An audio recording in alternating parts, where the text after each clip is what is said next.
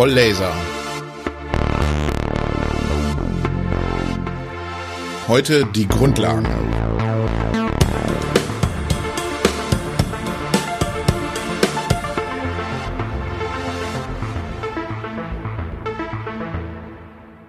Bei jedem fachlich orientierten Podcast muss es eine Folge geben, die wirklich alle komplett ohne Grundlagen verstehen. Das versuchen wir heute mal. Ich verspreche aber nichts. Moin. Moin. Ja, genau. Das werden wir versuchen. Wir geben uns die größte Mühe. Ich glaube, wir kriegen das hin, Sven. Ja, ja, also ich äh, mache mir weniger Sorgen um mich, weil ich habe eigentlich gar nicht so richtig Ahnung von Lasern, aber du bist ja der, der absolute Laserman, deswegen könnte das schwierig werden. Ja, geht. Ich habe das einfach nur schon lange gemacht. Naja gut, du hast das mal studiert, ne? Das ist so. Ich, ich habe mal gehört, wenn man etwas 3000 Stunden macht, dann kann man es gut und wenn man es 10.000 Stunden macht, ist man ein Experte. Ich mache es jetzt 20 Jahre, aber ich weiß nicht, wie viele Stunden pro Woche wirklich Laser. Also im Schnitt. Naja gut, also die Frage, was ist eigentlich ein Laser, die wirst du doch wohl mal eben aus der Hüfte beantworten können, oder? Ja.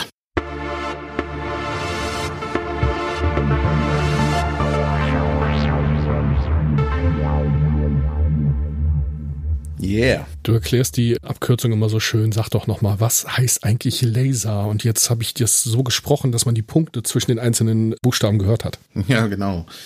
Ähm, Light Amplification by Stimulated Emission of Radiation, also Lichtverstärkung durch äh, stimulierte Emission von Strahlung. Das Ziel ist eigentlich beim Laser, dass man ähm, ein Medium hat, durch die der Laserstrahl oder der Laserpuls oder das Laserlicht immer wieder durchläuft und verstärkt wird. Also es reflektiert innerhalb eines Resonators zwischen vielleicht zwei Spiegeln hin und her und wird in diesem Lasermedium immer stärker verstärkt und ein Teil davon nimmt man dann raus. Und das ist das Besondere.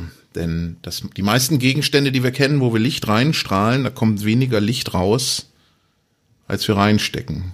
Und das, was dann fehlt, wird in Wärme umgesetzt. Da werden wir auch nochmal drüber reden, wenn wir über die Komponenten des Lasers reden. Das wird auch noch eine Folge sein. Was denn eigentlich dieses Medium auch für Eigenschaften haben muss, was es da für welche gibt und, und, und, und wie man die Energie da reinbekommt, damit es überhaupt Licht verstärkt. Denn die Energie muss ja irgendwo herkommen und warum muss es eigentlich einen Resonator geben? Genau, aber das alles leitet sich aus dem Wort ab. Light Amplification by Stimulated Emission of Radiation, also Lichtverstärkung durch stimulierte Emissionen. Gut, wir haben also einen Lichtverstärker, wir packen da Energie rein und dann kommt da ganz, ganz starkes Licht raus. Ähm, was für Eigenschaften hat denn dieses Licht? Ja, ist es überhaupt Licht? also ähm, das ähm, eigentlich ist es so, dass man ähm, es ist es, es sind elektromagnetische Wellen, die herauskommen und das elektromagnetische Spektrum umfasst ja ganz vieles. Also es gibt die Infrarotstrahlen, es gibt die UV-Strahlen, es gibt die Gammastrahlen, die Röntgenstrahlen und die Radiowellen etc. Und das sind alles elektromagnetische Wellen. Und das sichtbare Licht ist nur ein kleiner Teil davon. Das ist also der Teil, den wir sehen können. Also mit Licht würde man den Teil der elektromagnetischen Wellen benennen, ums korrekt zu sagen, äh, den wir sehen können. Und die Laser, die man in der Lasermaterialbearbeitung einsetzt, also womit man dicke Bleche schweißt äh, oder äh, irgendwas auseinanderschneidet oder Löcher bohrt oder ähm, additiv aus dem Pulverbett äh, Dinge fertigt, die sind meist sogar im Infraroten. Also die Laserstrahlen können wir selbst mit unserem Auge gar nicht sehen. Ich wollte gerade dazwischen grätschen, bei Infrarot und Ultraviolett macht man meistens eine Ausnahme, dass man sagt, naja gut, da nennen wir auch, das nennen wir auch noch UV-Licht. Man sagt ja auch eine UV-Lampe oder eine Infrarotlampe. Das können wir zwar auch nicht wirklich sehen, aber na, man sagt ja auch das sichtbare Licht so doppelt gemoppelt. Von daher, die, die Terminologie ist da ich sag mal ein bisschen schwammig, ne? Genauso wie jede wissenschaftliche Disziplin ihren eigenen technischen Terminus hat, ist es so, dass äh, Physiker da vielleicht an einer anderen Stelle spitzfindig sind als Ingenieure. Aber jeder hat da seine eigene Spitzfindigkeit. Äh, wir nehmen uns hier mal heraus, in folgenden Folgen auch Laserlicht zu Laserstrahlen zu sagen, die man vielleicht nicht mit dem Auge sehen könnte. So frech sind wir mal. Du sollst doch eine aufhalten. ja, soll uns eine aufhalten. Wir haben Laser. Versuch das nicht. ja, das haben andere auch. Also. ja, Mist. Ich würde noch mal einmal auf das Laserlicht zu sprechen kommen. Was ist denn das Besondere daran? Allgemein bekannt ist ja sicherlich das äh, Laserlicht, also dass die Laserstrahlen einen sehr schmalbandigen Bereich dieses Wellenlängenspektrums abdecken.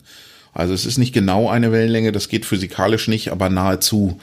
Das ist für die Materialbearbeitung oft gar nicht so entscheidend, ob die Breite des Laserlichts jetzt äh, ein Nanometer oder fünf Nanometer sind. Das hängt ein bisschen von der Anwendung ab. Aber wenn ich jetzt so schweißtechnische Anwendungen im Hinterkopf habe. An der Stelle können wir vielleicht mal zwei Begriffe einführen, die wir unter uns relativ viel benutzen. Das sind einmal die Photonenzähler und die Blechbatscher. Das sind so die zwei großen Gruppen in der Lasertechnik. Wir sind, glaube ich, ziemlich solide Team Blechbatscher. Ja, Team Blechbatscher, würde ich auch sagen interessiert nicht, ob das Ding kohärent ist oder was das genau für eine Mode ist oder was oder wie wir wollen wissen, wie viel Leistung da auf das Blech kommt.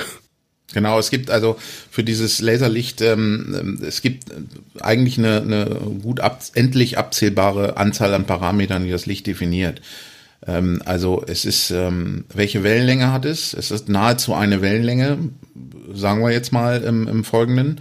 Das ist entscheidend ähm, für das Absorptionsverhalten. Manche Materialien ähm, erfordern spezielle Wellenlängen zum Beispiel. Dann gibt es eben die Eigenschaft, dass das Laserlicht ähm, nahezu gebündelt ist, also nahezu parallel ähm, es ist aber nicht so, dass es wirklich, ähm, äh, wirklich ein paralleles Strahlenbündel gibt. Das ist physikalisch nicht möglich und da müssen wir ein bisschen genauer drauf gucken, denn das ist ganz wichtig, äh, seinen Laserstrahlen, die Ausbreitung des Laserstrahls genau zu kennen, wenn man damit arbeitet. Ähm, weil ähm, das auch ähm, etwas ist, was sich mit der Zeit verändern kann, wenn Schutzgläser zum Beispiel verunreinigen äh, etc. etc. Also wo ist der Fokus? Wenn wir den Strahl nicht sehen, wo ist denn der Fokus? dann müssen wir es wissen und ähm, oder wir müssen es messen. Und dann äh, ist ähm, äh, quasi eine, eine, eine dritte ähm, wichtige, drittes wichtiges Charakteristikum einfach die Leistung, die Leistung, die wir in dem Laserstrahl haben. Also wir haben viel Leistung an einem Punkt. Ne?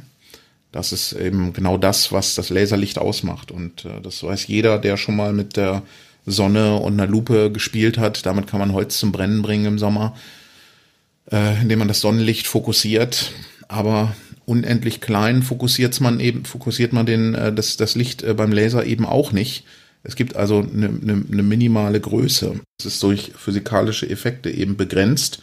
Und da gibt es physikalische Limits und es gibt technische Limits. Die technischen Limits sind größer. Also manche Laser sind einfach nicht gut genug, um so gut zu sein, wie die Physik es erlauben würde.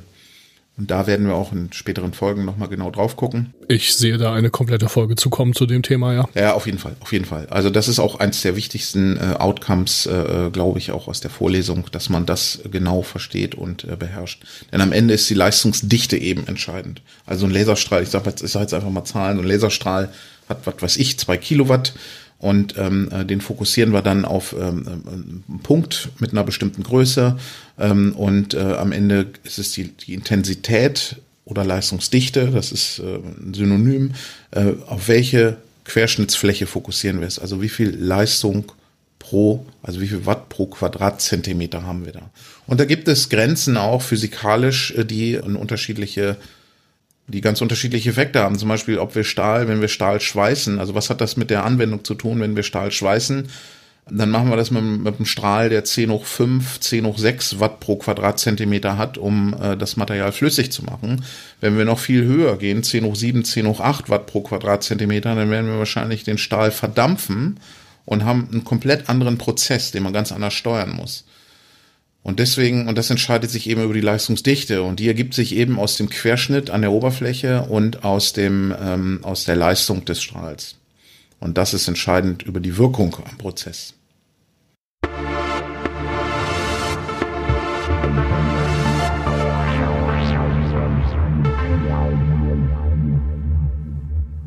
Ich bin ja jetzt schon ein bisschen älter und ich kann mich da an so einen alten James Bond Film erinnern. Und in dem ist er auf so einen Tisch gebunden und dann ist da so eine Laserkanone, anders kann man es gar nicht beschreiben. Und die bewegt sich dann da irgendwie auf den Platz zwischen seinen Beinen, auf den kleinen Bond zu. äh, hast du den Film auch gesehen? Ja. Welcher war das? War das Goldfinger? Ja, ich glaube, das war einer von denen, ja. Also äh, der, der Bösewicht ist ja mehrfach aufgetaucht. Der erklärt dann auch irgendwie, dass das eine Art von Licht ist, die in der Natur gar nicht vorkommt. Wobei ich mich dann frage, in was die sich da gerade befinden, wo sie, wo sie da stehen, ob das nicht die Natur ist. Aber gut, das ist äh, Definition von Natur. Äh, ist das realistisch, was da passiert? Naja, James Bond kann sich ja befreien. Also von daher sieht man nicht, ob äh, was mit ihm dann wirklich passiert. Genau. Also es ist von daher nicht realistisch, dass zu diesem Zeitpunkt zwar das Prinzip Laser irgendwie bekannt war, aber solche Laser gab es da halt noch lange, lange nicht. Also diese, diese Leistungen, die waren zu dem Zeitpunkt noch, ich sag mal, vielleicht denkbar, aber nicht von vielen. Ja, da muss man immer so ein bisschen gucken, ähm, was ist denn industriell verfügbar, also was kann man kaufen und was ist in Forschungslaboren zum Teil äh, verfügbar gewesen und äh, wie skalierbar ist das Ganze. Das ist heutzutage so, dass ähm, äh, Laser extrem gut skalierbar sind. Also es gibt Firmen, da kann man hingehen und sagen, ich brauche einen Laser mit 100 Kilowatt, dann sagen die einen Preis, dann zahlt man den Preis, dann kriegt man den Laser. Das ist also schon Wahnsinn. Aber auch hier ist es die Leistungsdichte letzten Endes, äh, die äh, da die, die Wirkung erzeugt. Ja gut, auf jeden Fall unrealistisch ist der eklatante Mangel an Lasersicherheit in dieser Szene. Wenn ich einen Laser hätte, mit dem ich meinen äh, Gegenspieler in der Mitte durchschneiden kann, dann würde ich mich nicht einen Meter daneben stellen, während das Ding läuft, um ihm irgendwie einen zu erzählen. Richtig, das ist echt ein ganz wichtiger Aspekt. Äh, die Lasersicherheit, der Bösewicht bei James Bond hat dann sicherlich nicht die, äh, ähm, äh, also entsprechend äh, der, der Lasersicherheit äh, gehandelt. Aber ähm, ich glaube nicht, dass ihn das sonderlich interessiert und ich glaube auch nicht, dass die Berufsgenossenschaft vorbeikommt, um ihm sein Evil Lair zuzumachen. Aber äh, gut. Genau, aber das ist vielleicht auch ein wichtiger Aspekt. Ich weiß nicht, ob wir noch mal eine Folge zur Lasersicherheit machen. Ähm, könnt, oh, mit Sicherheit, ja. Schenkelklopfer. Aber es ist, es ist so, dass ähm, es ist ja schon so, dass eben die heute üblichen Laser bei einem Mikrometer Wellenlänge ungefähr sind. Das bedeutet, sie sind im nahinfraroten Bereich. Wir können sie nicht sehen. Sie sind aber nah am sichtbaren Licht von der Wellenlänge. Das heißt, unser ähm, ähm, Auge ähm, lässt zum Beispiel diese Wellenlänge vorne durch die Linse durch und ähm, ein, ein, ein Schaden durch die Laserstrahlung im Auge wäre dann dort, wo die Rezeptörchen im Auge sind. Also würden die Zapfen hinten beschädigen und das ist heutzutage nicht äh, reversibel. Also das kann man nicht medizinisch wieder in den Griff kriegen. Das heißt, man kann sein Augenlicht verlieren. Und wenn die Laserstrahlen halt sehr, sehr stark sind, dann gibt es auch eine Menge Streustrahlung, die im Raum durch die Gegend fliegt, also der, die Reflexion der Reflexion und so weiter. Und die kann auch schon schädigend sein. Und es gibt kein Organ, das einem irgendwie sagt, oh Gott, da ist eine Gefahr, weil man es eben nicht sieht. Und das ist ein ganz, ganz großes Gefährdungspotenzial. Deswegen ähm, darf man sowas auf Teufel komm raus nur mit ähm, Laserschutzbrillen machen. Das sind dann Brillen, die ähm, spezielle Gläser haben, die dann wiederum eine spezielle Beschichtung drauf haben, die das Streulicht abhalten. Auch da würde ich nicht mit einem Laser, Laserstrahl äh, reingucken direkt, aber ähm, äh, das ist wichtig. In der Industrie ist es so, ist natürlich auch spannend, wie realisiert man das in der, in der Automobilfertigung, in der Fertigungsstraße. Das sind dann immer äh, abgeschlossene Bereiche, die eben nicht zugänglich sind. Ja, ist bei uns im Labor genauso. Der Laser, den wir jetzt gerade haben, wir bekommen noch einen zweiten in äh, einigen Wochen. Äh, der hat äh, 4 Kilowatt, ist ein Diodenlaser und der steht in einem äh, textilen Laserschutz. Der, der textile Laserschutz merkt halt, wenn der Laser reinschießt, in Anführungszeichen, und äh, schaltet den Laser dann ab. Da gibt's also Lichtschranken und einen Türsensor und so weiter. Also ein ziemlich großer technischer Aufwand, um sicherzustellen, dass da in diesem Bereich niemand drin ist, wenn der Laser aktiv ist. Genau, das hätte der Bösewicht ähm, äh, sicherlich benutzen können und den Textilschutz um äh, James Bond herumbauen können, um sich selber nicht zu gefährden und das von außen mit einer Kamera beobachten können. Aber ich glaube, diesen Laserschutz gab es damals nicht und ich glaube, die Lasersicherheit stand bei dieser Anwendung nicht im Vordergrund. Ich habe noch eine zweite ganz seriöse Frage. Ich oute mich jetzt ein bisschen altersmäßig. Ich habe in den 90ern ziemlich viel vom Fernseher gesetzt und habe so Mask geguckt und Saber Rider und die Star Sheriffs und die Galaxy Rangers und so weiter und so fort. Und da war Laser immer irgendwie so eine rote oder grüne oder auch mal blaue Linie, die von einem Fahrzeug oder einer Laserpistole oder einem Raumschiff gerne mal abgeschossen wurde und sich dann auf den Weg gemacht hat und da dann irgendwen verfehlt oder, oder getroffen hat. Wie realistisch ist diese Linie, die da irgendwie irgendwie aus meiner Laserkanone auf dein Raumschiff zufliegt? Vielleicht ein bisschen eine doofe Frage, ich gebe es zu. Es gibt ja keine doofen Fragen, aber die hier ist nahe dran. Also da, da ist natürlich, ähm, da, das, das, ist, das sind ganz viele Aspekte. Ne? Also ähm, zum einen, es gibt auch diese Photonentorpedos oder so, da muss ich immer dran denken, die gibt es ja bei Star Trek, glaube ich. Ähm, aber ja. Wenn der Laserstrahl aus dem X-Wing rauskommt und auf den äh, Todesstern zufliegt, dann macht er das mit einer endlichen Geschwindigkeit. Also Licht breitet sich auch mit einer endlichen Geschwindigkeit aus, aber äh, man würde sofort die ganze Linie sehen. Erstens. Äh, zweitens wird dann suggeriert, dass der Laserstrahl äh, komplett kollimiert ist, das heißt komplett parallel ist, also überall die maximale Wirkung erzeugt, denn die Leistungsdichte ist entscheidend für die Wirkung. Das ist auch nicht so. Das heißt, wir haben irgendwo einen Fokuspunkt und einen Laserstrahl, egal was man tut, der geht immer ein bisschen auseinander es ist ja auch gar nicht wünschenswert, dass der komplett kollimiert ist, sondern äh, ich will ja im Prinzip da, wo ich dann auf das gegnerische Raumschiff treffe, äh, die maximale Leistungsdichte haben. Das heißt, ich will ihn ja auch fokussieren. Ja, genau, aber das wird in den Filmen halt nicht abgebildet, weil die Frage war ja, ob das in den Filmen, ähm, also wie nah ist das an der an der Realität? Also genau. das, ist, das heißt, das heißt, ähm, man müsste eigentlich gucken, wie weit ist das Raumschiff weg? Keine Ahnung, ein Kilometer.